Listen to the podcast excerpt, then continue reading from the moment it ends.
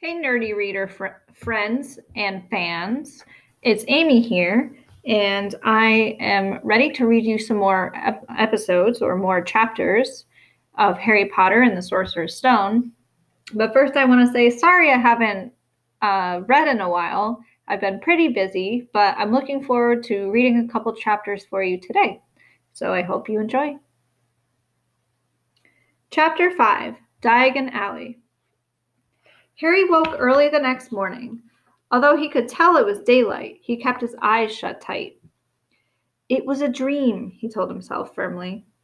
I dreamed a giant called Hagrid came to tell me I was going to a school for wizards. When I open my eyes, I'll be at home in my cupboard.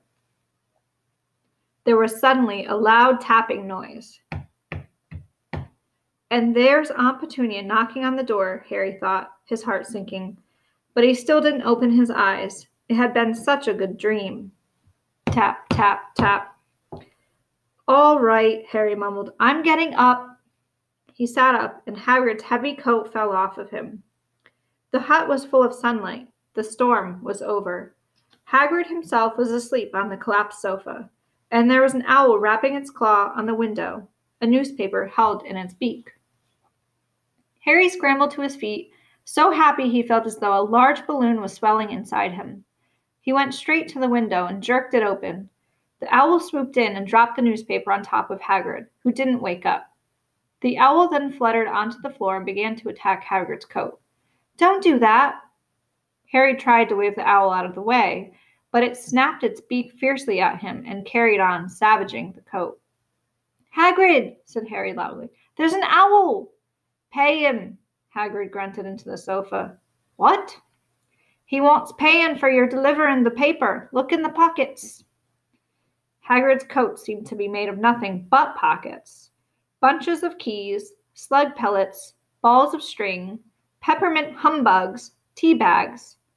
Finally, Harry pulled out a handful of strange looking coins. Give him five nuts, said Hagrid sleepily. Nuts? The little bronze ones.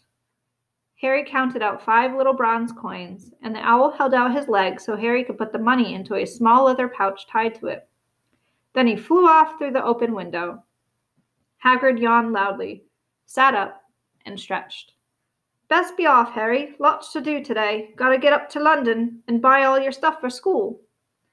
Harry was turning over the wizard coins and looking at them. He had just thought of something that made him feel as though the happy balloon inside him had got a puncture. Um, Hagrid? Hmm? said Hagrid, who was pulling on his huge boots. I haven't got any money, and you heard Uncle Vernon last night. He won't pay for me to go to and learn magic. Don't worry about that, said Hagrid, standing up and scratching his head. Do you think your parents didn't leave you nothing? But if their house was destroyed, they didn't keep their gold in the house, boy. Nah. First stop for us is Gringotts. Wizard's Bank. Have a sausage. They're not bad cold. And I wouldn't say no to a bit of your birthday cake, neither. Wizards have banks?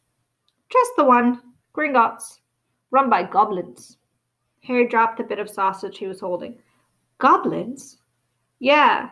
So you'd be mad to try and rob it, I'll tell you that. Never mess with goblins, Harry. Gringotts is the safest place in the world for anything you want to keep safe except maybe Hogwarts. As a, fa- as a matter of fact, I gotta visit Gr- Gringotts anyway for Dumbledore. Hogwarts business. Hagrid drew himself up proudly. He usually gets me to do important stuff for him. Fetching you, getting things from Gringotts. Knows he can trust me, see? Got, got everything? Come on then. Harry followed Hagrid out onto the rock. The sky was quite clear now, and the sea gleamed in the sunlight. The boat Uncle Vernon had hired was still there, with a lot of water in the bottom after the storm. How did you get here? Harry asked, looking around for another boat. Flew, said Hagrid. Flew? Yeah, but we'll go back in, in this. Not supposed to use magic now. I've got you. They settled down in the boat, Harry still staring at Hagrid, trying to imagine him flying. Seems a shame to row, though, said Hagrid, giving Harry an un- another of his sideways looks. If I was to uh, speed things up a bit, would you mind not mentioning it at Hogwarts? Of course not, said Harry, eager to see more magic. Hagrid pulled out the pink umbrella again, tapped it twice on the side of the boat, and they sped off toward, toward land. Why would you be mad to try and rob Gringotts? Harry asked. Spells, enchantments, said Hagrid, unfolding his newspaper as he spoke. They say there's dragons guarding the high security vaults, and then you gotta find your way. Gringotts is hundreds of miles under London, see? Deep under the underground. You'd die of hunger trying to get out, even if you did manage to get your hands on Summit. Harry sat and thought about this while Hagrid read his newspaper, The Daily Prophet. Harry had learned from Uncle Vernon that people liked to be left alone while they did this, but it was very difficult. He'd never had so many questions in his life. Ministry of Magic messing things up as usual, Hagrid muttered, turning the page. There's a Ministry of Magic? Harry asked, before he could stop himself. Course, said Hagrid. They wanted Dumbledore for minister, of course, but he'd never leave Hogwarts. So old Cornelius Fudge got the job. Bugler, if ever there was one. So he pelts Dumbledore with owls every morning, asking for advice.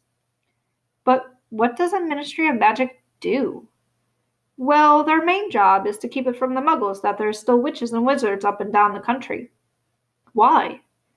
Why? Blimey, Harry, everyone be wanting magic solutions to their problems. Nah, we're best left alone. At this moment, the boat bumped gently into the harbor wall. Hagrid folded up his newspaper and they clambered up the stone steps onto the street.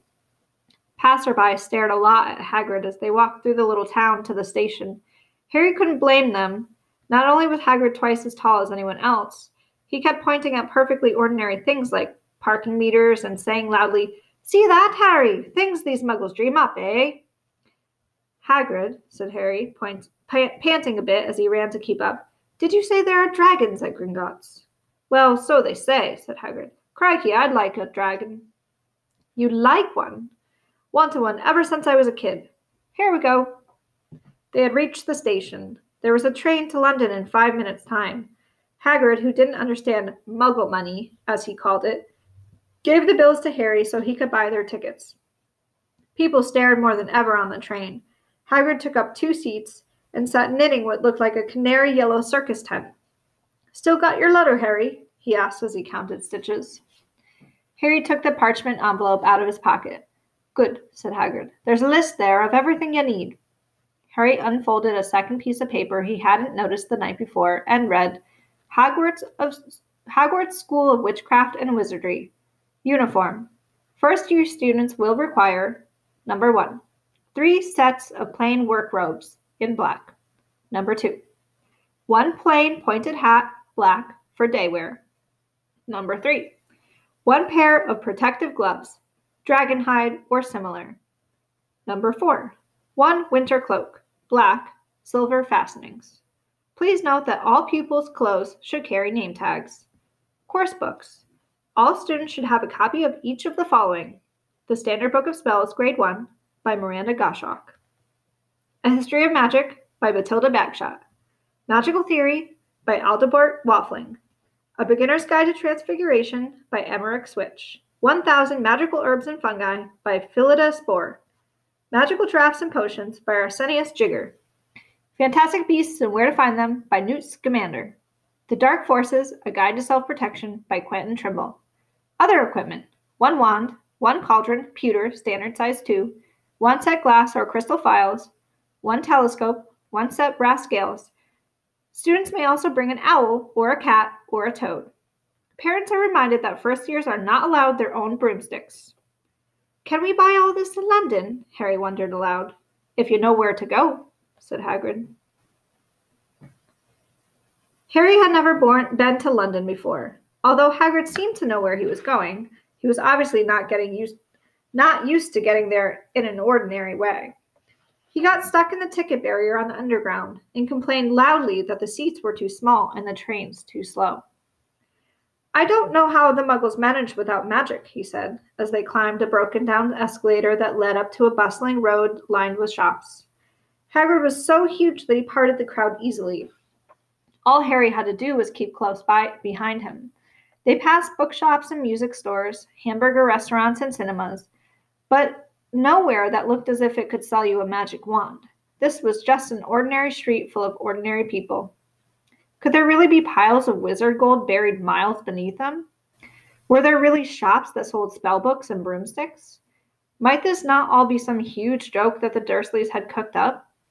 If Harry hadn't known that the Dursleys had no sense of humor, he might have thought so. Yet, somehow, even though everything Hagrid had told him so far was unbelievable, Harry couldn't help trusting him. This is it, said Hagrid, coming to a halt. The Leaky Cauldron. It's a famous place.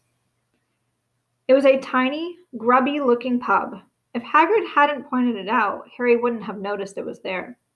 The people hurrying by didn't glance at it. Their eyes slid from the big bookshop on one side to the ro- to the record shop on the other, as if they couldn't see the leaky cauldron at all. In fact, Harry had the most peculiar feeling that only he and Hagrid could see it. Before he could mention this, Hagrid had steered him inside. For a famous place, it was very dark and shabby. A few old women were sitting in a corner drinking tiny glasses of sherry. One of them was smoking a long pipe. A little man in a top hat was talking to the old bartender, who was quite bald and looked like a toothless walnut. The low buzz of chatter stopped when they walked in. Everyone seemed to know Hagrid. They waved and smiled at him, and the bartender reached for a glass, saying, The usual, Hagrid? Can't, Tom. I'm on Hogwarts business, said Hagrid, clapping his great hand on Harry's shoulder and making Harry's knees buckle. Good Lord, said the bartender, peering at Harry. Is this can this be? The leaky cauldron had suddenly gone completely still and silent. Bless my soul, whispered the old bartender. Harry Potter! What an honor! He hurried out from behind the bar, rushed toward Harry, and seized his hand, tears in his eyes. Welcome back, Mr. Potter. Welcome back. Harry didn't know what to say. Everyone was looking at him. The old woman with the pipe was puffing on it without realizing it had gone out. Hagrid was beaming. Then there was a great scraping of chairs, and the next moment Harry found himself shaking hands with everyone in the leaky cauldron. Doris Crockford, Mr. Potter. Can't believe I'm meeting you at last. So proud, Mr. Potter. I'm so proud. Always wanted to shake your hand. I'm all of a flutter. Delighted, Mr. Potter. Just can't tell you. Diggle's the name. Dedalus Diggle. I've seen you before, Harry said, as Dedalus Diggle's top hat fell off in his, ex- in his excitement. You bowed to me once in a shop. He remembers, cried Dedalus Diggle, looking around at everyone. Did you hear that? He remembers me. Harry shook his hand, shook hands again and again. Doris Crockford kept coming back for more. A pale young man made his way forward very nervously. One of his eyes was, twitch- was twitching. Professor Quirrell, said Hagrid. Harry, Professor Quirrell will be one of your teachers at Hogwarts. Potter, stammered Professor Quirrell grasping Harry's hand. Can't tell you how pleased I am to meet you. Mm-hmm. What sort of magic do you teach, Professor Quirrell? Defense against the, the, dark arts, muttered Professor Quirrell, as though he'd rather not think about it. No, no not that you needed a Potter. He laughed nervously. You'll be getting all your equipment, I suppose. I've got to pick up a new book on vampires myself. He looked terrified at the very thought. But the others wouldn't let Professor Quirrell keep Harry to himself. It took almost ten minutes to get away from them all. At last, Hagrid managed to make himself heard over the babble. Must get on. Lots to buy. Come on, Harry. Doris Crockford shook Harry's hand one last time, and Hagrid led them through the bar and out into a small walled courtyard, where there was nothing but a trash can and a few weeds. Hagrid grinned at Harry. Told you, didn't I? Told you you, you was famous. Even Professor Quirrell was trembling to meet you. Mind you, he's usually trembling. Is he always that nervous? Oh, yeah, poor bloke. Brilliant mind. He was fine while he was studying out of books, but then he took a year off to get some first hand experience. They say he meant vampires in the Black Forest, and there was a nasty bit of trouble with a hag. Never been the same since. Scared of the students, scared of his own subject. Now, where's my umbrella? Vampires? Hags? Harry's head was swimming. Hagrid, meanwhile, was counting bricks in the wall above the trash can. Three up, two across, he muttered. Right, stand back, Harry. He tapped the wall three times with the point of his umbrella.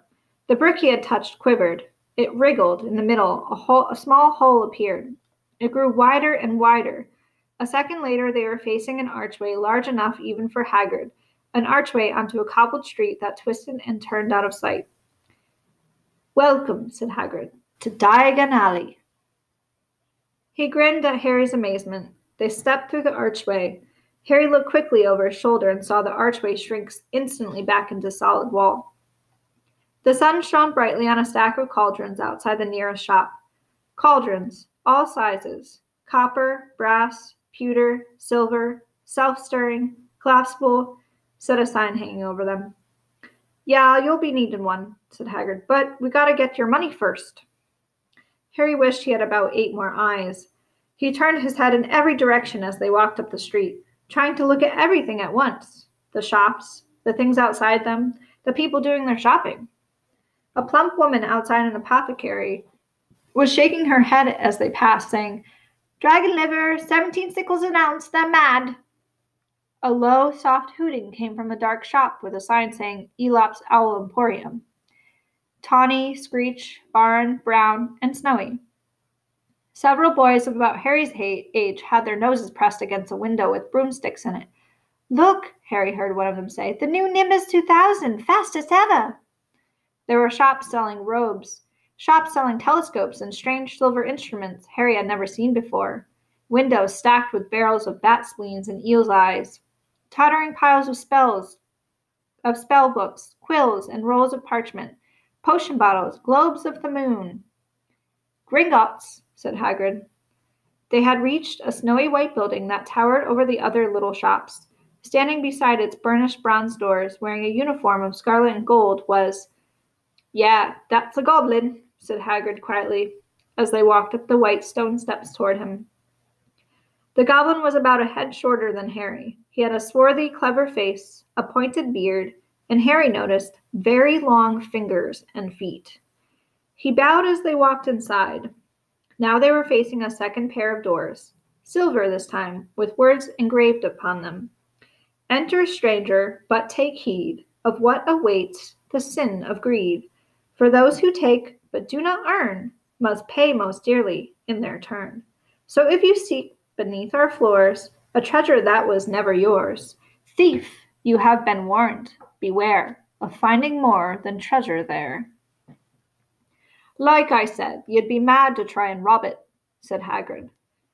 A pair of goblins bowed them through the silver doors, and they were in a vast marble hall, about a hundred more goblins were sitting on high stools behind a long counter, scribbling in large ledgers, weighing coins in brass scales, examining precious stones through eyeglasses. There were too many doors to count leading off the hall, and yet more goblins were showing people in and out of these. Hagrid and Harry made for the counter. Mornin', said Hagrid to a free goblin. We've come to take some money out of Mr. Harry Potter's safe. You have his key, sir, Got it here somewhere, said Hagrid. He started emptying his pockets onto the counter, scattering a handful of moldy dog biscuits over the goblin's book of numbers. The goblin wrinkled his nose. Harry watched the goblin on their right weighing a, a pile of rubies as big as glowing coals. Got it, said Hagrid at last, holding up a tiny golden key. The goblin looked at it closely. That seems to be in order. And I've also got a letter here from Professor Dumbledore said Hagrid importantly, throwing out his chest. It's about the you know what in Vault 713. The goblin read the letter carefully. Very well, he said, handing it back to Hagrid.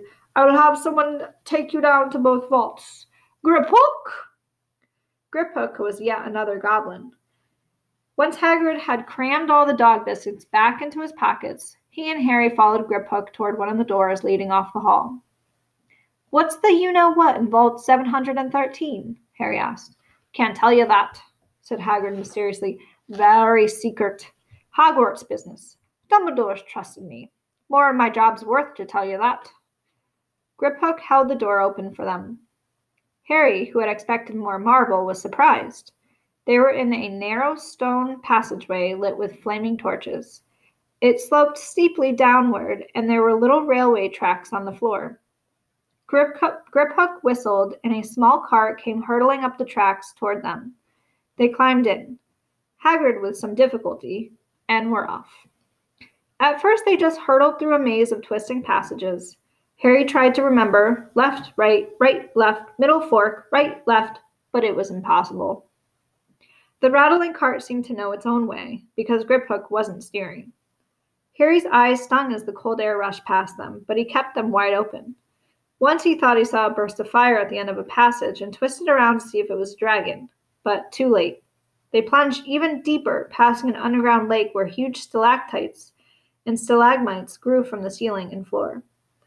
I never know, Harry called to Hagrid over the noise of the cart. What's the difference between a stalagmite and a stalactite? Stalagmites got an a minute, said Hagrid. And don't ask me questions just now. I think I'm going to be sick. He did look very green, and when the cart stopped at last beside a small door in the passage wall, Hagrid got out and had to lean against the wall to stop his knees from trembling. Griphook unlocked the door. A lot of green smoke came billowing, billowing out, and as it cleared, Harry gasped. Inside were mounds of gold coins, columns of silver, heaps of little bronze nuts. All yours, smiled Hagrid. All Harry's. It was incredible. The Dursleys couldn't have known about this, or they'd have had it from his, him faster than blinking. How often had they complained of how much Harry cost them to keep? And all the time there had been a small fortune belonging to him buried deep under London. Hagrid helped Harry pile some of it into a bag. The gold ones are galleons, he explained. Seventeen silver sickles to a galleon and twenty-nine nuts to a sickle. It's easy enough. Right, that should be enough for a couple of terms. We'll keep the rest for safe for you. He turned to Griphook. Vault 713 now, please. And can we go more slowly? One speed only, said Griphook. They were going even deeper now and gathering speed. The air became colder and colder as they hurtled around round tight corners. They went rattling over an underground ravine, and Harry leaned over the side to try to see what was down at the dark bottom. But Hagrid groaned and pulled him back by the scruff of his neck. Vault 713 had no keyhole. Stand back, said Griphook importantly. He stroked the door gently with one of his long fingers, and it simply melted away. If anyone but a Gringotts goblin tried that, they'd be sucked through the door and trapped in there, said Griphook. How often do you check to see if anyone's inside? Harry asked. About once every ten years, said Griphook with a rather nasty grin. Something really extraordinary had to be inside this top security vault, Harry was sure, and he leaned forward eagerly, expecting to see fabulous jewels at the very least. But at first he thought it was empty. Then he noticed a grubby little package wrapped up in brown paper lying on the floor. Hagrid picked it up and tucked it deep inside his coat. Harry longed to know what it was, but knew better than to ask. Come on, back in this infernal cart, and don't ask, don't talk to me on the way back. It's best if I keep my mouth shut," said Hagrid. One wild cart ride later, they stood blinking in the sunlight outside Gringotts. Harry didn't know where to run, where to run first. Now that he had a bag full of money, he didn't have to know how many galleons there were to a pound to know that he was holding more money than he'd had in his whole life, more money than even Dudley had ever had. Might as well get your uniform, said Hagrid, nodding toward Madame Malkin's robes for all occasions. Listen, Harry, would you mind if I slipped off for a for a pick me up in the leaky cauldron? I hate them Gr- Gringotts carts. He did he did look a bit sick, so Harry entered Madame Malkin's shop alone, feeling nervous. Madame Malkin was a squat, smiling witch, dressed all in mauve. Hogwarts, dear, she said, when Harry started to speak. Got the lot here. Another young man being fitted up just now, in fact. In the back of the shop, a boy with a pale, pointed face was standing on a footstool, while a second witch pinned on, up his long black robes. Madame Malkin stood Harry on a stool next to him, slipped a long robe over his head, and began to pin it to the right length. Hello, said the boy. Hogwarts, too? Yes, said Harry. My father's next door buying my books, and mother's up the street looking at wands, said the boy. He had a bored, drawling voice. Then I'm going to drag them off to look at racing brooms. I don't see why first years can't have their own. I think I'll bully father into getting me one, and I'll smuggle it in somehow. Harry was strongly reminded of Dudley. Have you got your own broom? the boy went on. No, said Harry. Play Quidditch at all? No, Harry said again, wondering what on earth Quidditch could be. I do. Father says it's a crime if I'm not picked to play for my house, and I must say I agree. Know what house you'll be in, in yet? No, said Harry, feeling more stupid by the minute. Well, no one really knows until they get there, do they? But I know I'll be in Slytherin. All our family have been. Imagine being in Hufflepuff. I think I'd leave, wouldn't you?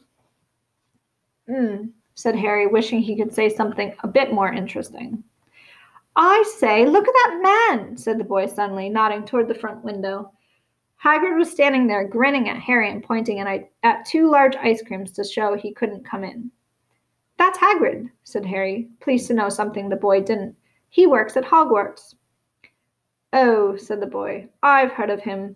He's a sort of servant, isn't he? He's the gamekeeper, said Harry. He was liking the boy less and less every second.